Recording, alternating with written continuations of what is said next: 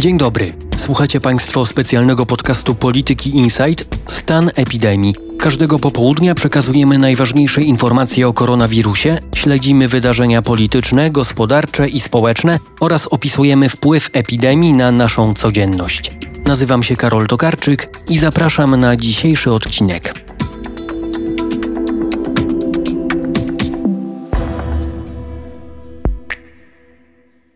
Jest poniedziałek, 25 maja. W Polsce zarejestrowano około 21,5 tysiąca osób z potwierdzonym pozytywnym wynikiem testu na koronawirusa. Około tysiąca osób zmarło. Na świecie jest ponad 5 milionów 400 tysięcy zachorowań i ponad 345 tysięcy zgonów. Liczby zmieniają się szybko, a aktualne informacje dotyczące Polski znajdziecie Państwo na stronie www.gov.pl ukośnik koronawirus. Prawdopodobnie jutro poznamy datę kolejnego złagodzenia restrykcji związanych z koronawirusem. Chodzi o zakrywanie ust i nosa w przestrzeni publicznej.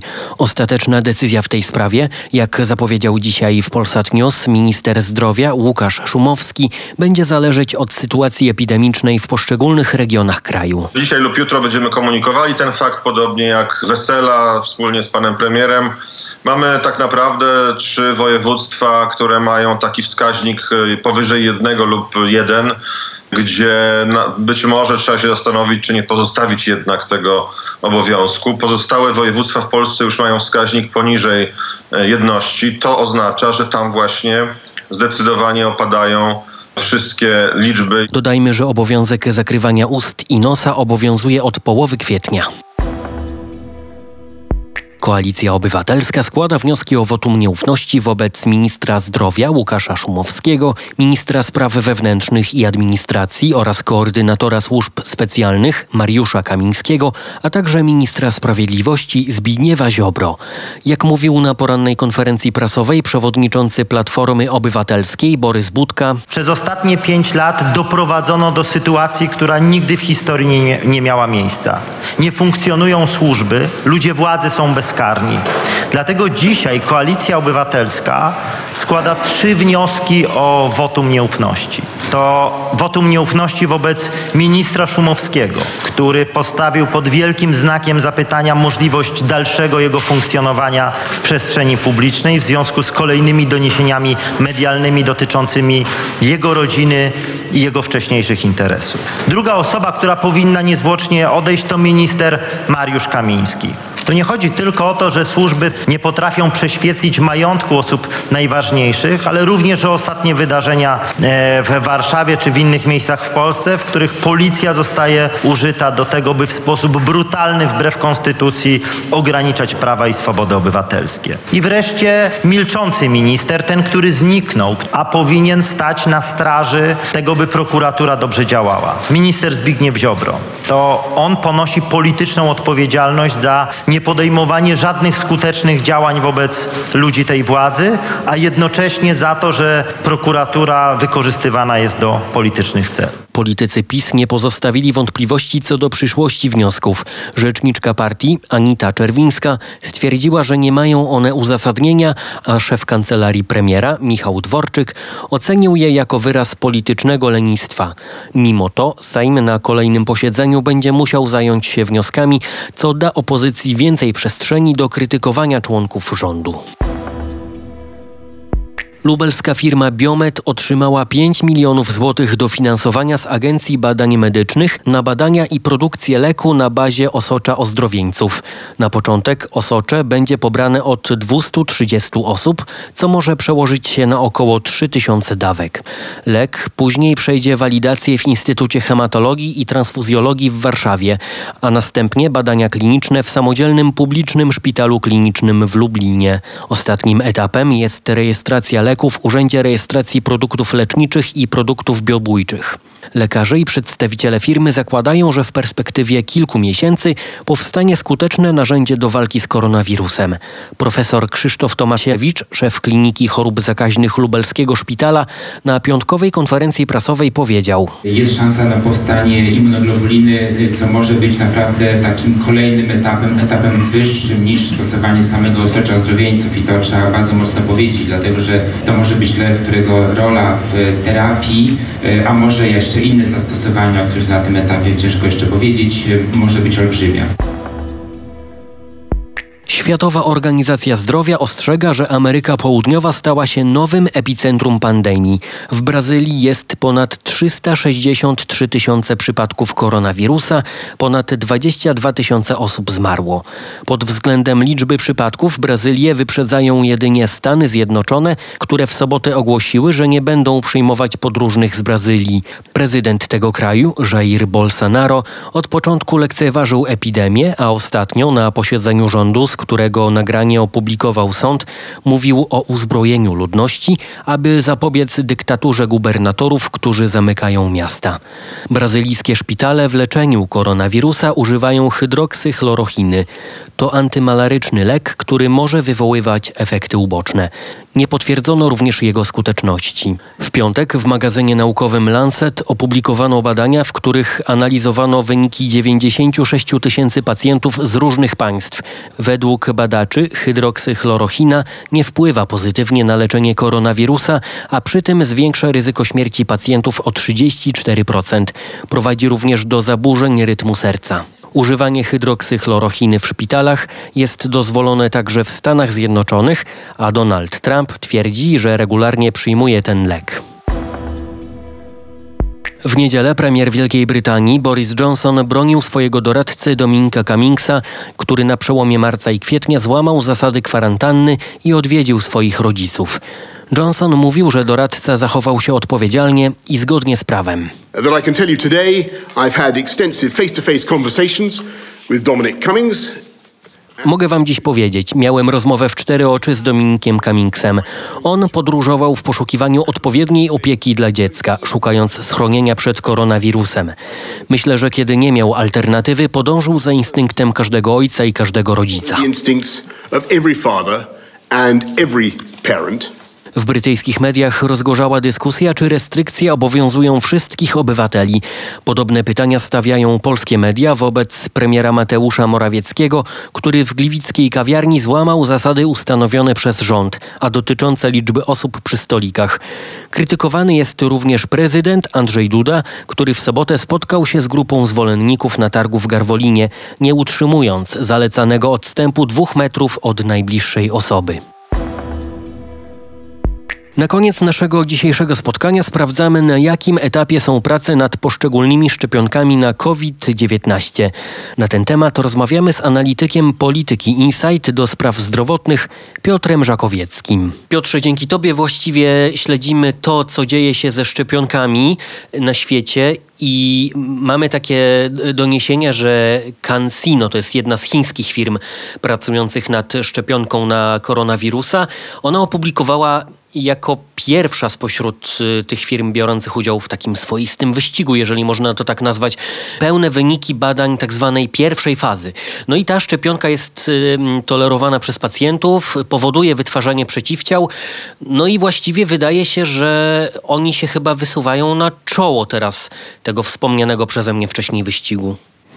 Tak, wyścig y, toczy się właściwie no, tak naprawdę w tym momencie między Chińczykami e, a Amerykanami, jeśli tak spojrzymy na to geopolitycznie. Kilka firm w Stanach Zjednoczonych faktycznie jest już dość zaawansowane, jest już w pierwszej lub w drugiej fazie badań klinicznych.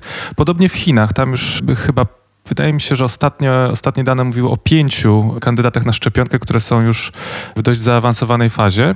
W zeszłym tygodniu y, amerykańska firma Moderna opublikowała częściowe wyniki badań w pierwszej fazie. Zostały one najpierw przyjęte z dużym entuzjazmem, bo były to faktycznie bardzo obiecujące wskazujące na to, że szczepionka jest skuteczna i bezpieczna.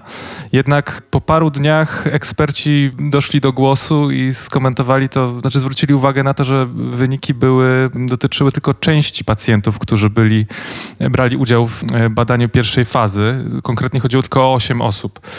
Z kolei CanSino w piątek opublikowało w The Lancet już pełne wyniki pierwszej fazy badań, no i też y, jakby w artykule zrecenzowanym y, w tym czasopiśmie. W związku z czym można tutaj mówić o, o, o faktycznie solidniejszych wnioskach, natomiast znowu tutaj amerykańscy eksperci tonują nastroje, wskazując na to, że to, co wynika z tych danych opublikowanych, no, nie jest aż tak mocne, jak to co, to, co y, sugerowałyby wyniki moderny. Jak będzie w rzeczywistości, trudno powiedzieć, bo tutaj mamy oczywiście też do czynienia z różnymi czynnikami, zarówno politycznymi, jak i biznesowymi. Dla firmy, która wychodzi na prowadzenie w trwającym wyścigu, są to oczywiście duże korzyści ze względu na reakcję rynku po prostu. Akcje moderne bardzo mocno zwyżkowały po tym zeszłotygodniowym komunikacie. Natomiast no, w tym momencie Chiny wychodzą na prowadzenie i trzeba, myślę, bardziej uważnie przyglądać się temu, co dzieje się właśnie tam. A co się dzieje w takim razie w Europie? Bo tu też mieliśmy do czynienia z e, firmami, które pracowały nad e, szczepionką. Mówiło się o tej tak zwanej oksfordzkiej. Co się dzieje na naszym kontynencie? Faktycznie zaawansowane prace toczą się w kilku miejscach, zarówno w Wielkiej Brytanii, właśnie szczepionka oksfordzka, czyli opracowywana głównie przez związany z Uniwersytetem w Oxfordzie Jenner Institute, jest jednym z najbardziej zaawansowanych projektów. Według pierwotnych planów już we wrześniu miały się zakończyć badania kliniczne w całości. Miało być też gotowych 30 milionów dawek, natomiast w zeszłym tygodniu pojawiła się informacja dość zaskakująca w sumie, chociaż można było się tego spodziewać. Mianowicie szef Jenner Institute, profesor Adrian Hill, zwrócił uwagę, że ilość zakażeń w, w, populacji, fakt, że pandemia powoli zaczyna, znaczy zaczyna być kontrolowana w Wielkiej Brytanii, sprawia, że będzie coraz mniejsze prawdopodobieństwo, że ochotnicy biorący udział w, w drugiej fazie badań mogliby się zarazić. W sensie, co jest istotne, druga faza badań klinicznych będzie, w niej będą brali udział ochotnicy w liczbie 10 tysięcy osób. I żeby badanie było miarodajne, co najmniej 20 z tych osób, które otrzymają szczepionkę, powinno jakby w sposób spontaniczny zarazić się koronawirusem. Jeżeli mniej niż te 20 osób zostanie zarażonych, to wtedy badania nie będą miały sensu.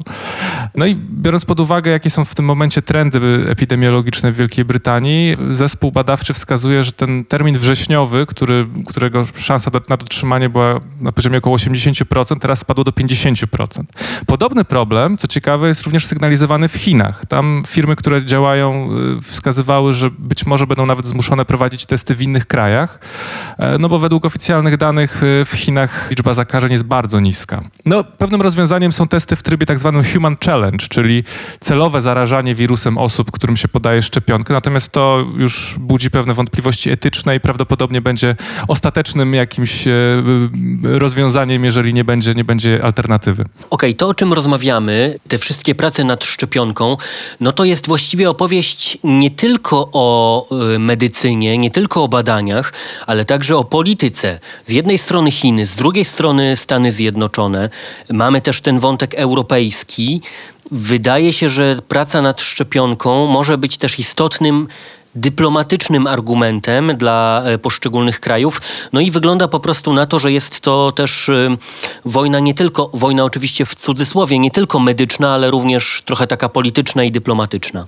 Tak, no w ostatnich tygodniach e, wydaje mi się, że Financial Times zaczął popularyzować takie pojęcie jak szczepionkowy nacjonalizm, e, wskazując na to, że rządy starają się wspierać firmy, które mogłyby bardzo szybko rozpocząć produkcję na dużą skalę w momencie, kiedy szczepionka by się pojawiła, właśnie w poszczególnych krajach, e, w ten sposób zabezpieczając populację, czy to no przede wszystkim dotyczy to Stanów Zjednoczonych, bo faktycznie na forum WHO w zeszłym tygodniu dyskusja na temat dostępu do szczepionki pokazała pewien rozdźwięk. To znaczy, z jednej strony część krajów wskazywała na to, że dystrybucja, produkcja i dystrybucja powinna być, że tak powiem, w skali globalnej, koordynowana przez organizacje międzynarodowe.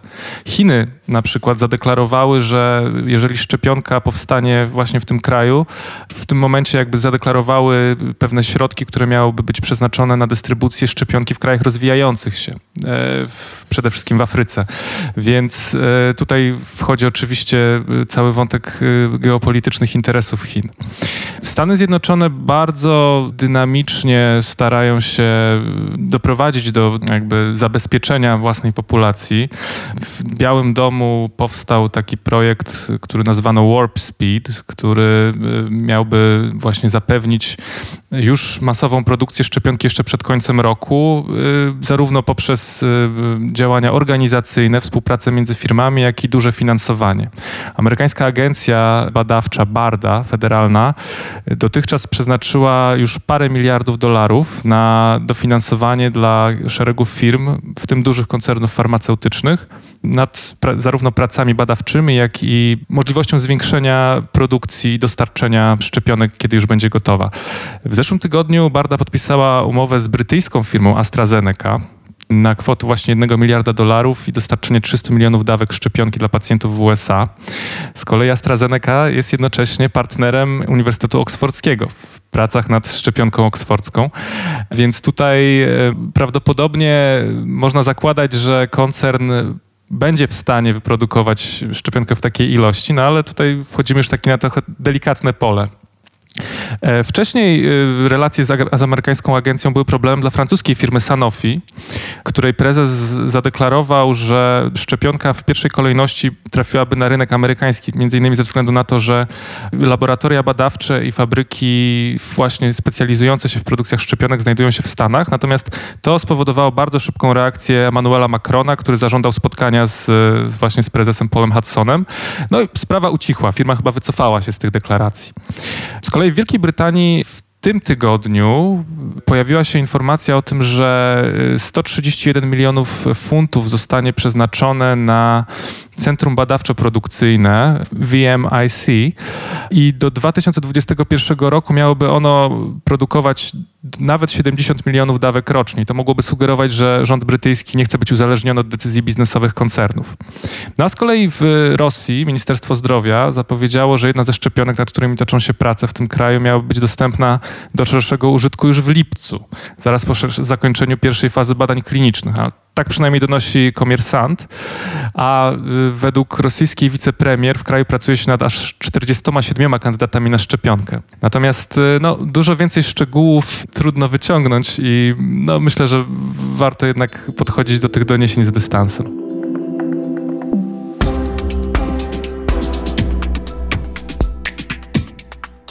Na dziś to wszystko. Na kolejny odcinek zapraszam już jutro.